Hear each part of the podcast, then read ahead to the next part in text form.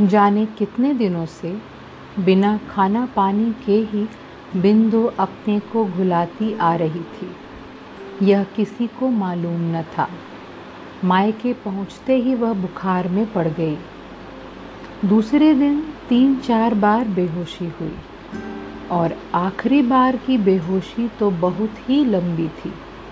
किसी तरह मिटना ही नहीं चाहती। बहुत प्रयत्न के बाद बहुत देरी से जब उसे होश भी आया तो उसकी नाड़ी बिल्कुल ही बैठ सी गई थी। खबर पाते ही भागते हुए माधव आए। बिंदु ने पति के पाँव की धूल माथे पर लगाई, पर दांत पिचकाकर पड़ी रही। सैकड़ों प्रयत्न करने पर भी एक बूंद पानी या दूध भी उसने न पिया।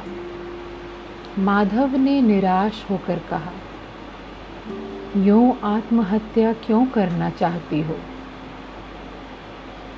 बिंदु की आँखों में आँसू बह चले। काफ़ी देर बाद उसने धीरे धीरे कहना शुरू किया, मेरा तो सर्वस्व लल्ला है।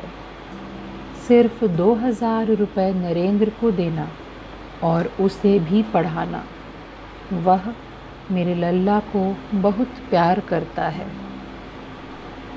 माधव ने ओठों को दांतों के ज़ोर से दबाकर अपनी रुलाई रोकी।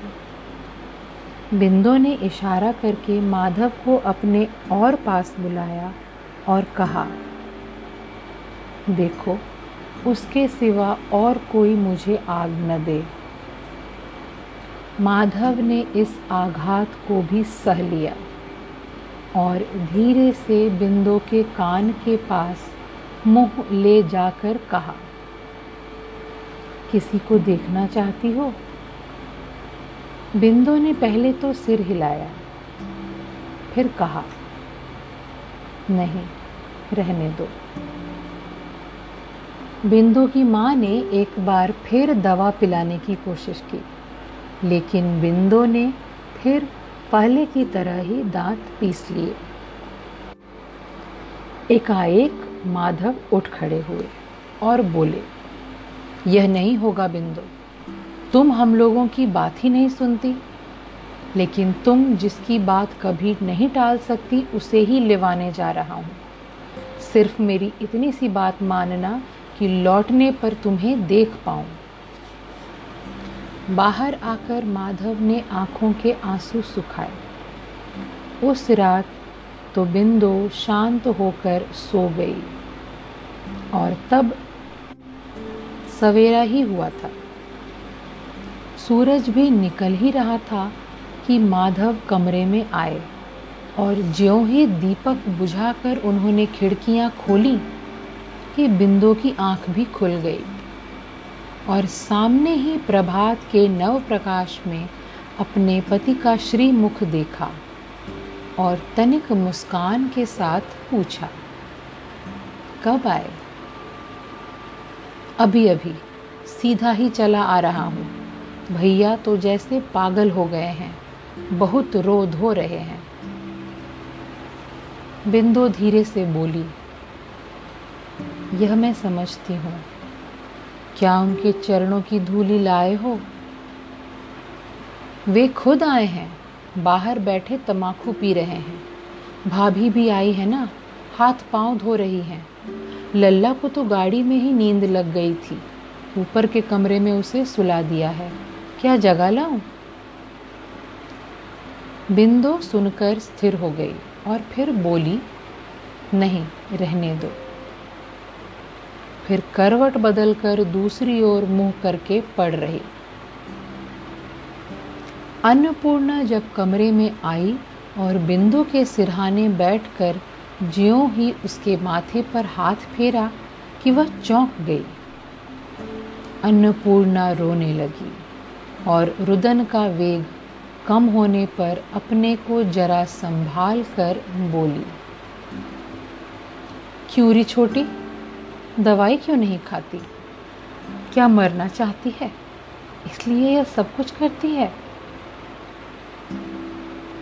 बिंदु कुछ न बोली। अन्नपूर्णा ने बड़े स्नेह से उसके कान के पास मुँह ले जाकर धीरे से कहा, क्या समझती नहीं? तेरी दशा देखकर मेरी छाती फटी जा रही है। बिंदु को जवाब देना ही पड़ा। सब कुछ समझती हूँ, जीजी। तो इधर मुँह घुमा। तेरे जेठ जी खुद तुझे घर लिवा जाने के लिए आए हैं और तेरा लल्ला तो रोते रोते थक कर सो गया। मेरी बात तो सुन, इधर मुँह घुमा। इस पर भी बिंदु ने मुँह नहीं घुमाया। सिर हिलाकर बोली नहीं, जीजी। पहले तभी यादव आकर दरवाजे पर खड़े हो गए थे और उन्हें देखते ही अन्नपूर्णा ने बिंदु के माथे पर आंचल खींच दिया। यादव ने क्षण भर उदास मन सिर झुकाए खड़े रहकर अपने अशेष स्नेह की इस प्रतिमा छोटी बहू को निहारा, जो चादर में लिपटी पड़ी थी। फिर अपने आँसू रोकते हुए भर्राए गले से बोले बहू रानी घर चलो ना, मैं तुम्हें लिवाने लाया हूँ। यादव के रूखे सूखे व कमज़ोर चेहरे को देखकर वहाँ मौजूद हर आदमी की आँखें भर आईं। थोड़ी देर चुप रहकर यादव ने फिर कहना शुरू किया और एक दिन, जब तुम बहुत छोटी सी थी बेटी, तब मैं आकर अपने घर की लक्ष्मी को लिवा ले गया था। दोबारा भी लिवाने के लिए ही आना होगा, यह कभी न सोचा था। हाँ बेटी, सुनो, जब आ ही गया हूँ, तब या तो अपने ही साथ लिवा कर लौटूँगा, नहीं तो फिर उस घर की तरफ़ कभी मुँह भी न करूँगा। बेटी, तुम जानती हो कि मैं कभी झूठ नहीं बोलता। इतना कहकर अपनी गीली आँखें सुखाते हुए यादव कमरे से बाहर चले गए। तभी अचानक बिंदु ने करवट बदली और मुँह इस ओर घुमाकर कहा, जीजी, लाओ ना। क्या खाने को देती हो? और हाँ लल्ला को लाकर मेरे पास लिटा दो। और तुम सब लोग बाहर जाओ और आराम करो। अब किसी बात का, किसी तरह का भी डर नहीं है। अब मैं मर नहीं सकती, मरूँगी भी नहीं। ये हुई बिंदु का लड़का कहानी ख़त्म। आएँगे और कहानियों के साथ। सुनेंगे और बातें और यादें। नमस्ते।